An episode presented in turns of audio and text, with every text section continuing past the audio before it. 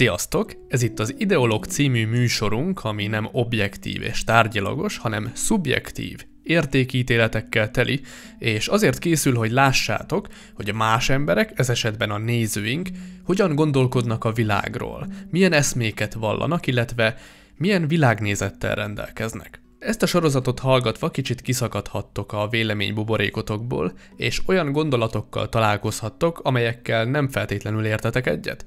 Ebben a részben Ince Bélával, a Légió Hungária vezetőségi tagjával készítünk interjút a militáns konzervativizmusról, azon belül többek közt meritokráciáról, rassztudatról, ateizmusról és hierarchiáról is.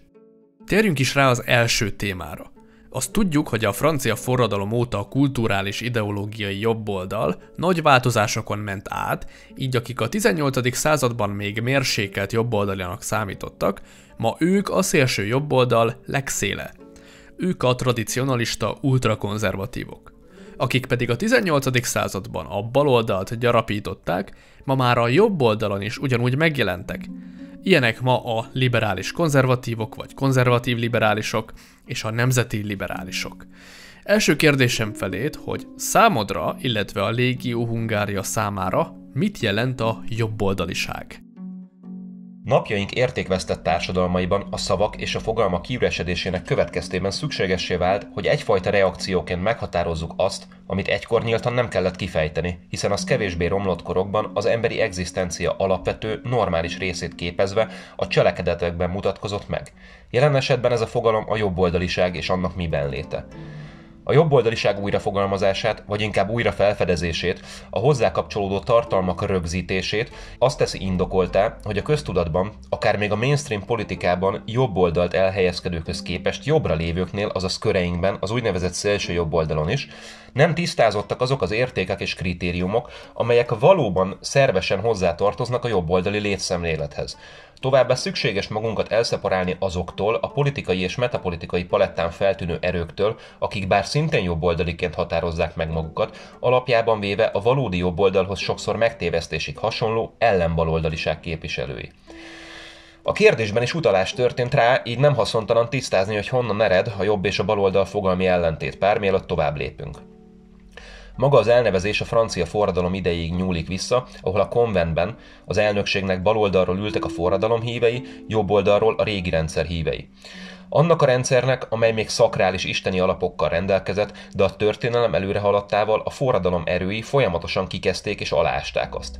Fontos tisztázni, hogy az ideák és eszmék, azaz a szellem szintjén ez az ellentét pár kiterjeszthető és alkalmazható a forradalom előtti időkre is attól függetlenül, hogy maga az elnevezés nem volt ismeretes. Úgy gondoljuk, hogy sem a jelenben, sem a jövőben nem veszti létjogosultságát, hiszen a hagyományokhoz hű és azokat támadó erők felosztása értelmében bármilyen körülmények közt a legérthetőbb fogalmak.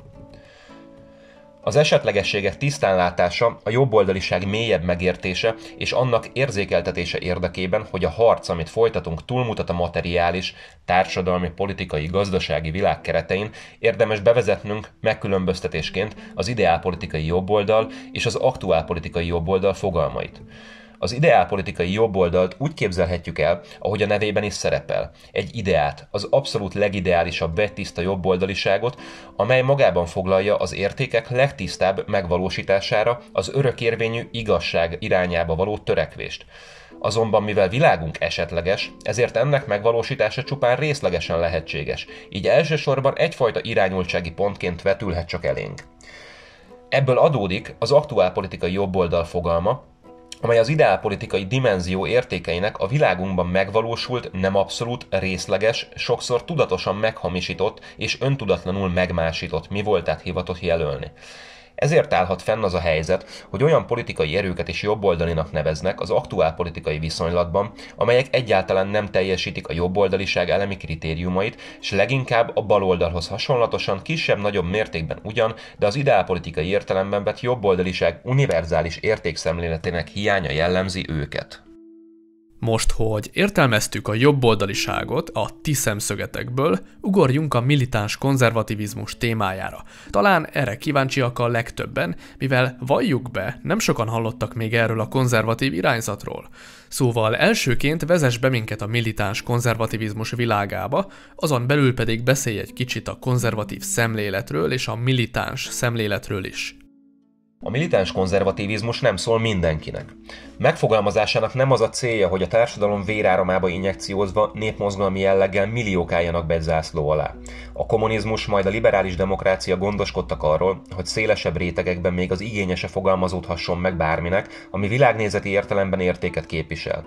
De hogy még inkább szűkítsük a kört, olyannyira nem szól mindenkinek, hogy az úgynevezett jobb oldal teljes palettájának lefedése sem célja. Ennek okai.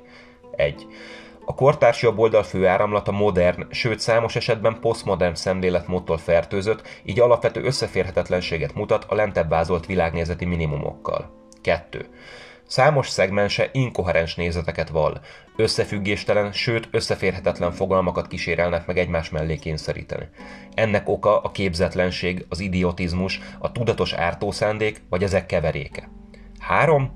Számos szegmensre jellemző a szentimentalizmussal átitatott formai anakronizmus. Elődeink tisztelete nem lehet egyenlő méltatlan tragikomédiába hajló eljátszásukkal. Ez nem örökségük ápolása, sokkal inkább meggyalázása, még akkor is, ha a legnagyobb jó szándékkal történik. Egyértelmű, hogy azok, akiket ezen világnézet megszólítani próbál, a fenti három kategória valamelyikét, esetleg ezek keverékét meghaladva jutottak el a belátásra, hogy a jelen pillanatban választható keretrendszerek mindegyikét amorfnak, vagy legalábbis szűknek találják önnön személyes vonatkozások tekintetében, és ez a belátás hajtotta őket abba az irányba, hogy egyáltalán megfogalmazzák a kérdést. Milyen formában van értelme a küzdelmünknek a 21. században? A jelenleg tárgyalt világnézet nem lezárt, pejoratív értelemben vett dogmatikus ideológia. Lényegében egy keretrendszernek, egyfajta váznak vagy akár szimbólumnak tekinthetjük, mely sokak számára megragadhatóbbá és használhatóvá teszi azon ideákat, amik felé életünkben törekedni próbálunk. Mindez egyfajta minimum szint megfogalmazása, amely térképként szolgálhat a magasabb igazságok, holott az itt megfogalmazottak a maguk szintjére kétségkívül igazságok kereséséhez és a harchoz. Ha magára az elnevezés értelmére szeretnénk rávilágítani, meg kell vizsgálnunk a két szó jelentését. A militáns szó harciast, harcra képes jelent latin nyelven. A konzervatív, konzervativizmus pedig megőrizni, illetve megmenteni. Ez a szó összetétel kizár minden politikai reakciósságot. Olyan beállítódásról és lelkületről beszélhetünk jelen esetben, amely nem kizárólag reagál a rombolás erőire, de aktívan harcol ellene. A militáns az aktív oldalt jelenti, a konzervativizmus pedig a szellemi értelemben vett megőrzött értékek, örök ideák képviseletét. A szókapcsolat így az időfeletti értékek aktív megjelenítését jelenti. Az eszmék szintjén ehhez talán leginkább a konzervatív forradalom áll, annyi kitétellel, hogy itt valóban az ideák szintjén vizsgáljuk a dolgokat, és nem pedig a két világháború között, illetve a második világháború alatt megnyilvánult esetleges formájában.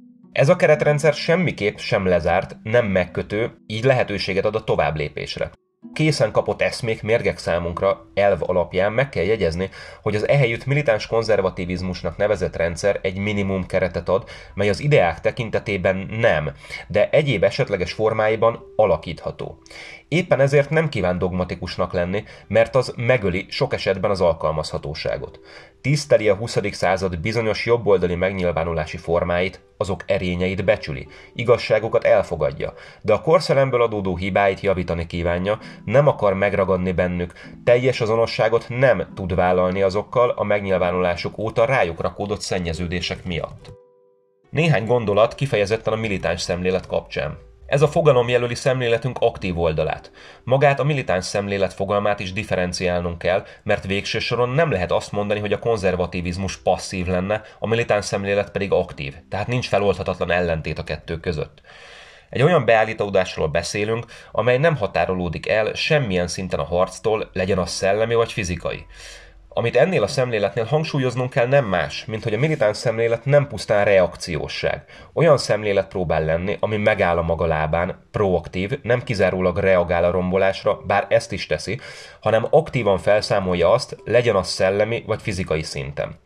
Mindebből következik, hogy a szemlélet elveti a pacifizmust. Bár itt meg kell jegyezzük, hogy egy jobboldali szemléletnek mindig pacifikusnak kell lennie, de sohasem pacifistának. A békét értéknek tartja, de nem köti meg mindenáron, és sohasem köti meg a sötétség erőivel. Bár keretrendszerünkben külön pontot kapott az egészséges agresszivitás, ez szoros, szorosan kapcsolódik a militáns szemlélethez, így itt néhány szóban ismertetem. Amit ennél a pontnál, a militáns szemléletnél már érintett a pacifizmus ellenességen túl kiemelnénk, az az egészséges önvédelmi reflex.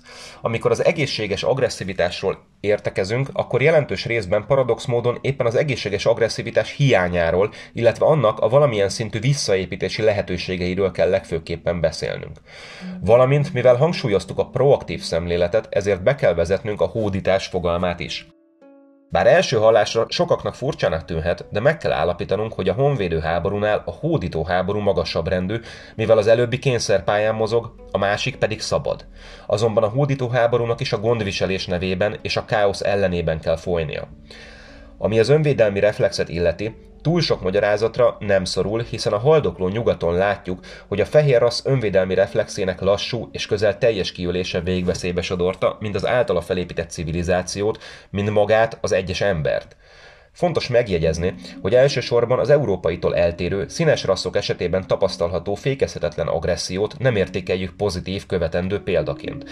Ugyanis ez az uralom teljes hiányáról tanúskodik, állatias, ember alatti ösztönök elszabadulása áll a háttérben.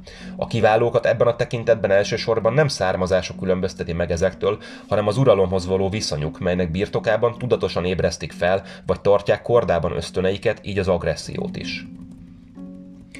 És most néhány gondolat kifejezetten a konzervatív szemlélet kapcsán. Hangsúlyoznunk kell, hogy ez a konzervativizmus nem egyenlő a modern aktuálpolitikában megjelenő, megszaporodó és erőtlen konzervativizmusokkal. Nem a tegnap konkrét értékeit akarjuk megőrizni. Ez nem egy relatív konzervativizmus, ami például a kommunizmussal szemben a polgárság értékeit akarja konzerválni vagy restaurálni, melyek maguk is már a hanyatlás termékei voltak. Sőt, még csak nem is egyfajta romlott arisztokrácia vagy a második rend értékeinek megőrzéséről van szó, ha bár tény, hogy ez a világ közelebb állt a valódi értékekhez, mint a polgári, majd a kommunista forradalmak által hozott világ. Alapvetően örök értékekhez akarunk visszanyúlni, melyeket az alászállás felsorolt pontjain igyekeztek elpusztítani vagy meghamisítani. Éppen ezért ez a szemlélet szemben áll mindenféle progresszióval és progressionista értelemben vett haladás elvűséggel. Igazából a továbbiakat szófecsérlésnek is érezhetnénk, mivel az egész keretrendszer, amit kibontani igyekszünk, a konzervativizmus jegyében áll. A történelemből tudjuk, hogy az ateizmus nem volt mindig népszerű. Talán a legnagyobb népszerűséget Marx és Engels adták ennek a gondolkodásmódnak a 19. század közepétől kezdve. Persze előtte is volt egyházkritika és antiklerikalizmus, vagy egyházellenesség, de akik még ha így is gondolkodtak, nagyon kevesen voltak ateisták, hanem inkább deisták. Ma az ateizmus és az agnoszticizmus is népszerűnek mondható, főleg a természettudományok képviselői között, de a hétköznapi életben is. Pontosan emiatt lehet ma nehéz egy konzervatív, jobboldali szervezetet építeni, hogy egyre kevesebb embert érdekel Európában a vallás. Nekem is az a tapasztalatom a videóink komment szekciójából kiindulva, hogy a jobboldali emberek alapvetően szimpatizálnak a Légió Hungáriához hasonló szervezetekkel, amennyiben a vallás kikerül belőle. Nem vitatja el senki, hogy léteznek ateista jobboldaliak, sőt, én magam sokat ismertem. Ti hogyan viszonyultok az ateizmushoz, és főleg a jobboldali nacionalista ateistákhoz? Mivel jelen keretrendszer olyan közösségnek szól, amely elsősorban ideálpolitikai, nem pedig vallási alapon szerveződik, nem térünk ki az egyes hagyományok, vallások vizsgálatára. Azonban világnézetünk kiinduló pontját alapillérét kell, hogy képezze a teisztikus látásmód, a gondviselésbe vetett hit. Ennek hiányában az egyén nem értheti konfliktusunk gyökér problémáját a modern világgal szemben. De hogy teljesen egyértelművé tegyem, sem a Légió Hungária, sem a militáns konzervativizmus nem határoz meg egy konkrét vallási formát, melyet kötelező jelleggel előír a tagság vagy a világnézetet elfogadók számára. Világnézeti, nem pedig vallási, annál kevésbé felekezeti alapon szerveződünk. Ennek elsődleges oka, hogy a 21. század olyan kihívások elé állít minket, amik esetében minden lehetséges megosztottságot mellőznünk kell, és erőink egyesítésére törekedni. Ugyanakkor, ha alapelvek tekintetében engedékenyek lennénk, tehát ha ezt a kiinduló pontot, melyre az egész világnézeti keretrendszer épül, a további népszerűség érdekében törölnénk, akkor nem szélső jobboldaliak, hanem elvtelen populisták lennénk, akik a szélső jobb oldalon próbálnak szerencsét, vagy ha úgy tetszik, szerencsétlenkednek. Érdemileg kifejtve pedig. A jelenkor ideálpolitikai, világnézeti konfliktusainak felszíne mögött mindig megtalálható egy mélyebb, mindenre kiható törésvonal, amit a tradíció és az antitradíció, az ateista és spirituális létszemlélet szembenállásaként fogalmazhatunk meg. Ebből, mint gyökérokból növekszik ki mindaz a világfelfogás, probléma és megoldás felvetés, ami a felszínen jobb és bal, konzervatív és liberális, monarchista és demokratikus, vagy egyéb ellentétek összeütközéseként jelentkezik. Ha az átélő ember oldaláról vizsgáljuk meg ezt a problémakört, akkor kijelenthetjük, hogy transzcendencia tudat az, ami az embert emberi teszi, a felfelé élni elve. Mindez olyan helyeken is tetten érhető, mint az ember ókori görög elnevezése, antroposz, azaz felfelé tekintő. Az, aki nem teljesíti ezt a kritériumot, az egy szigorú vizsgálatban nem tekinthető embernek. A nevezett influenciákkal szembeni ellenállás leglényegibb, de egyéni belső elemeként a transzcendens elvi elfogadása és kinyilvánítása mellett az ahhoz való önálló, személyiségfeletti kapcsolódáson kimunkálását kell megneveznünk, beteljesítve a tradicionális utak által kínált lehetőséget, hogy az információ tapasztalattá, élő valóságá válhasson. A világban az ellenség erői olyan influenciák formájában nyilvánultak meg, melyek pont ezt a kritériumot, vagy inkább definíciót kezdték ki. Ezek a politikai és szemlélettörténeti elnevezései mindenki számára ismertek. Liberalizmus, kommunizmus, szociáldarvinizmus, freudizmus és a többi. Sok ezek közül egyenesen tagadja a transzcendencia létét, sok pedig főleg a modern kor előre haladtával új idézőjeles isteneket állít a helyébe. Mindeközben az előbb felsorolt erők elpusztították a hagyományos létszemlélet és vallások maradékát, melyekben ez a transztendencia megnyilvánult. A másik kezükkel ellenhagyományokat és szektoriánus álvallásokat emeltek azok helyére. Feladatunk tehát nem csak ellenállni, hanem aktívan küzdeni, támadni ezeket az erőket és behatásokat, és azok világban való megnyilvánulásait a kultúra és szorosabban vett politika, ideálpolitika, metapolitika területén, mert rombolják a transzcendens felé való törekvést. A jobboldaliság általános alapfeltétele a hierarchia és a tekintélyi tisztelete. Szerintem ez nálatok sincs másképp, jól gondolom? Szorosan és elválaszthatatlanul kapcsolódik az előző ponthoz, hiszen aki nem tételez semmit a fizikai világon túl, arra is képtelen, hogy valódi tekintélytisztelet alakuljon ki a szemléletében. Maga a hierarchia szó szent uralmat jelent, így ennek az ideának elfogadása megköveteli az előző pont igenlését is, hiszen ha nincs transzcendencia, akkor nincs felettes a valóság. Minden relatív, minden azonos értékű, így nincs semmi szent, semmi magasabb valóság, amit tisztelni lehetne. Azonban mindezt az elemi tapasztalat is megcáfolja, hiszen a létezők, emberek között is minőségbeli különbség van. Egyenlőség semmilyen értelemben nincs. Éppen ezért a lét hierarchiális struktúrába kell, hogy rendeződjön. Abban a korban, ahol minden relatív, sőt már azon is túllépve az ellentéteket sokkal jobban támogatják, ahol a mennyiség és a minőség mérlegének nyelve a mennyiség uralma felé billen, tudatosan igenelnünk kell a hierarchiát, melynek az élet minden területén meg kell jelennie. Ehhez a ponthoz társul az egalitarizmus ellenesség, a demokrácia elvetése.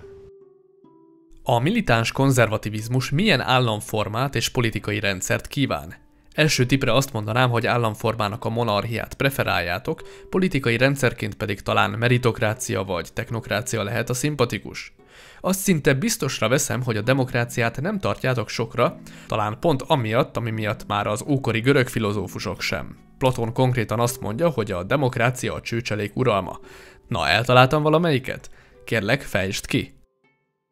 Mielőtt az elhangzott fogalmakat a mi szempontjaink alapján definiálnám, azt le kell szögezni, hogy a Légió Hungária nem folytat pártpolitikai tevékenységet, és nem kívánja a regnáló rendszert erőszak útján megdönteni. A militáns konzervativizmus forma tekintetében nyitott ugyan, de jelen pillanatban abszolút szükségtelen lenne bármilyen közjogi ábrándozásunkkal megterhelni. A miértek egy önálló interjút kívánnának, most nem szeretnék elveszni a részletekben. Ez azt jelenti, hogy nem adok választ arra, hogy mi lenne szerintem az ideális államforma és politikai rendszer. Nem azért, mert nekem ne lennének ezzel kapcsolatban elképzeléseim, hanem azért, mert ezek abszolút személyes vonatkozások lennének, nem tükröznék egy közösség törekvéseit, vagy egy világnézeti keretrendszer célkitűzéseit. Ha ennek a kérdésnek aktualitása lesz, egyáltalán nem biztos, hogy a mi életünkben lesz, akkor visszatérhetünk rá. Azt meg kell jegyezzem, hogy ennyire konkrét formák megnevezéséhez nem mozgalomra, hanem pártra, és nem világnézetre, hanem ideológiára van szükség. Egyik életre hívása sem szerepel a terveink közt. Az általunk kifejtettek egyrészt azok személyes életútjának keretbe helyezését célozzák meg, akik önként elfogadják ezeket, másrészt olyan mozgalmi jellegű szervezetek működésére alkalmaztathatóak, mint például a Légió Hungária. Ami a fogalmak tisztázását illeti. A meritokrácia mellett fontosnak tartjuk ehhez a ponthoz hozzávenni a kiválóság fogalmát, mely kettő kölcsönösen feltételezi egymást. A meritokrácia érdemelvűséget az arra érdemesek és leginkább tetteik miatt érdemesek uralmát jelenti. Mindennek azonban társulnia kell a kiválósággal, mert a tetteket nem pusztán mennyiségi alapon kell mérni. A vizsgálat során fő szempont a minőség is. Mindebből következik, hogy a legjobbaknak, amellett, hogy kvalitásaiknál fogva uralomra termettek, szerzett érdemekkel is alá kell támasztaniuk a vezetéshez, iránymutatáshoz és döntéshozatalhoz való jogukat. Így a származás mindössze potencialitást jelent, melyet érdemekkel kell bizonyítani. A vér megkapja azt, ami a magáé, de kizárólag csak addig, amíg ténylegesen is bizonyítja rátermettségét. A technokrácia kapcsán hatványozott szükség van a definícióra, hiszen a különböző iskolák mást és mást értenek alatta. Aki a korszellemmel házasodik, az hamar megözvegyül, mondta Kierkegaard, és valójában ez is hozzátartozik a konzervatív szemlélethez. Véleményünk szerint vannak olyan megnyilvánulásai a korszellemnek, amiket meg lehet lovagolni, hiszen hordoznak valami értéket. Viszont a korszellemnek egyik velejárója, hogy képviselője nem meggyőződéses, ami a létszemléletet illeti, és megnyilvánulása inkább ösztön és divatszerű. Jelenleg a legnagyobb korszellem, ami még talán mindig felszálló ágban van, az a technokrácia. Ez már olyan utopisztikus jövőképet vázolt fel nekünk, ami a technológiai, az etikai, a szabadság és az általunk eddig élt élet feltételeinek szempontjából több, mint kérdéses. Le kell szögeznünk, hogy nem vagyunk technológia ellenesek. Viszont az problémásnak tartjuk, hogy az élet összeszféráját ez alá rendeljük. Kizárólag a technológián álló civilizáció, bár nyilván élvezzük a kényelmét és jótékony hatásait, nagyon sebezhetővé tette az embert, segített a fentebb már említett önvédelmi reflex kiölésében is. Korszerűnek kell lenni, de nem modernnek. Korszerűség hiányában kizárnánk magunkat napjaink harctereiről. Modern szemlélet birtokában azonban lényegileg azonossá válnánk ellenségeinkkel. Sokan szerintem arra is kíváncsiak lennének, hogy a rasszizmust ti pozitívan vagy negatívan ítélitek-e meg. Először ehhez nyilván az kell, hogy kifejtsd számodra mit jelent a rasszizmus, illetve a rassztudat. Anélkül, hogy ezen a helyen rassztipológiába és a rasszok kibomlásába és elkülönülésébe ásnánk bele magunkat, érdemes kifejteni, hogy miként fogalmazzuk meg a saját rassz szemléletünket. Nyilvánvaló alapvetés a biológiai rassz tisztaságát megőrizni, mindazonáltal ez korán sem elegendő. Ha csak erre törekednénk, akkor a szemléletünk nem lenne több szimpla biológiánál. A rasztudatunknak magába kell foglalnia a testi szférán túlmutató valóságokat, nevesül a szellemi és lelki szférákat is. Hangsúlyozni kell, hogy a rassz fogalma több annál, mint amit a vérrel le lehet írni. Ez a mai korban különösen fontos, amikor a vérségileg tiszta rasszok is elvesztik ellenálló képességüket és vitalitásukat. Így megdöntve azt a szuggesztív mítoszt, mely a nemzeti szocialista rasszemléletből maradt ránk, mely szerint a vér minden. Azonban hozzá kell tennünk, hogy a nemzeti szocialista Németországban sem ez volt a kizárólagos nézet. Ez alatt arra célzunk, hogy ha a rassztiszt mindent meghatározna, akkor a hierarchikus alá-fölé rendeltségnek konstansnak kéne lennie. Tapasztalati úton tudjuk, hogy ez nem így van. Véleményünk szerint érdemes elindulni azon a vonalon, az eddig elmondottak mellett, melyet egy kortárs szerzőt idézve intuitíve megérthetünk. A szellem sűrűbb, mint a vér, ezért keresd a nemes szellemet, és ott majd megtalálod a nemes vért. Az idézet Abir Tahától a The Epic of Aria Search of the Sacred Light című művéből származik. Úgy gondoljuk, hogy érdemes bevezetni a rassz elméletünk kapcsán a benső rassz fogalmát, melyel olyan területek is megnyílnak előttünk, melyek a pusztán biológiai szemlélet számára nem is létezők. A benső rassz fedi le a lelki és a szellemi szférát. Azért, hogy ez megragadhatóbb legyen, ezek a szférák olyan valóságok mentén érhetőek tetten, melyek a létező, azaz az ember viszonyulásait és stílusát mutatják. Néhány példa a jobb megragadhatóságért. kultúra és civilizáció teremtés, a benső nyugalom iránti viszony, a fegyelem, a disziplina iránti érzék, a rend iránti érzék, a természet feletti megragadásának módja, a fizika és a biológia kényszerítő erőivel szembeni magatartás. Mit gondoltok a szocializmusról? A szocializmusnak van olyan formája, amivel egyetértetek?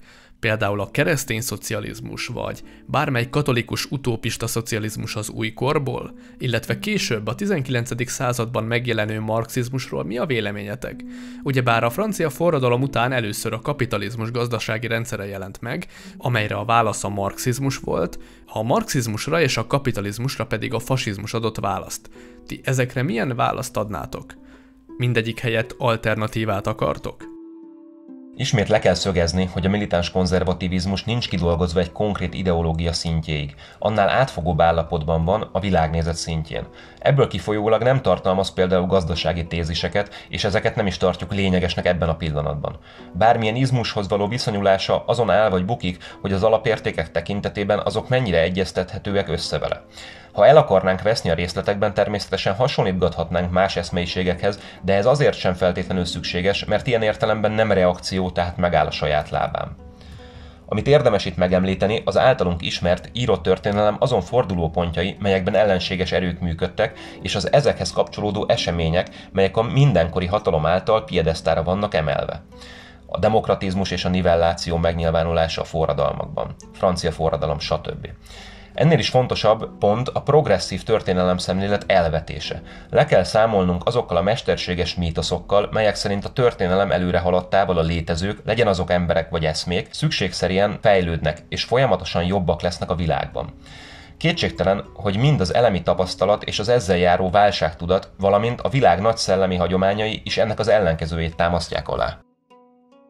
Nem nehéz kitalálni, mit gondoltok az LMBTQ-ról és a Gender Studies-ról. Mégis megkérdezem, hogy helyette mi az ideális számotokra, mármint a hagyományos férfinő elképzelésen belül, legyen szó a tradicionális családmodellről akár.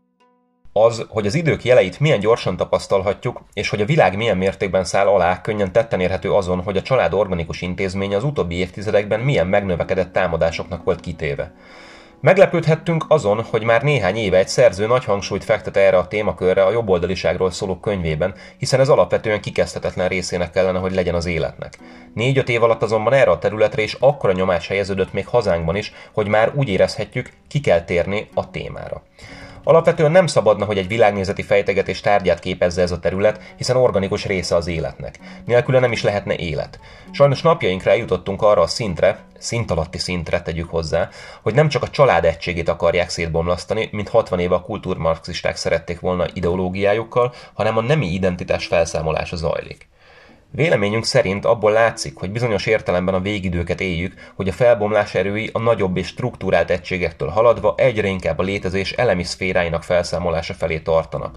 Tegnap a család, ma pedig a teremtés kezdetétől meglévő polarizáltság, a tiszta férfiasság és tiszta nőiség felszámolása felé. Egy másik, kevéssé feltárt problémakör a család fogalmának félreértelmezése, és ebből kifolyólag az eredeti szerepek zavarossá válása. Szokás a családot a társadalom legkisebb egységének is nevezni, mely kijelentés még napjainkban is helytálló. A probléma azonban, hogy mindazok a negatív folyamatok, melyek 1945 óta lezajlottak a világban, és részben atomizálták a társadalmakat, részben pedig felborították és összeka- összezavarták a szerepköröket, tetten érhetőek a családokban, még abban az esetben is, ha formailag a normalitást képviselik.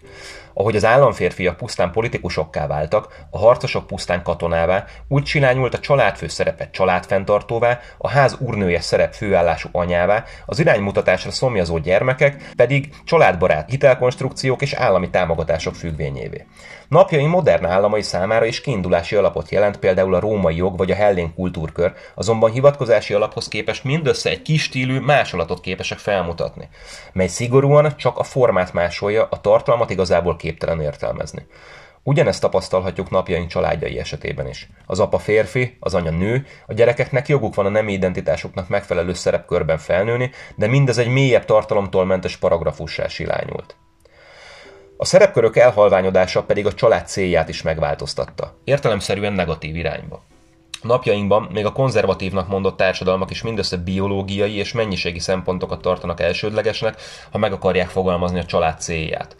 Kiinduló pontunk az volt, hogy a család a társadalom legkisebb egysége. Azonban ha azt kijelentjük, hogy a társadalom beteg, akkor ezzel szükségszerűen kimondjuk az alkotóelemek betegségét is.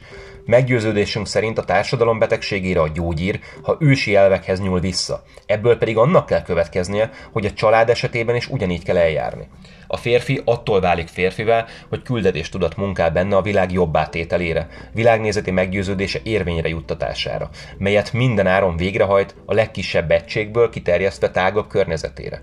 A nő attól válik nővé, hogy kiteljesedik gondoskodói minőségében, melyel szükségszerűen megteremti a hátországot. A gyermekek stabil környezetben megfelelő példaképek birtokában pedig biztonsággal indulhatnak el a helyes úton. Természetesen tételezhetünk ezeken túl egyéni, kivételes utakat, azonban a hibásan elterjedt mondással ellentétesen a kivétel nem erősíti a szabályt. A kivétel felette áll a szabálynak, csak abban az esetben jöhet létre, ha az egyén speciális igényei találkoznak a kiválósággal, minden más esetben bukásra ítéltetnek az egyéni utak.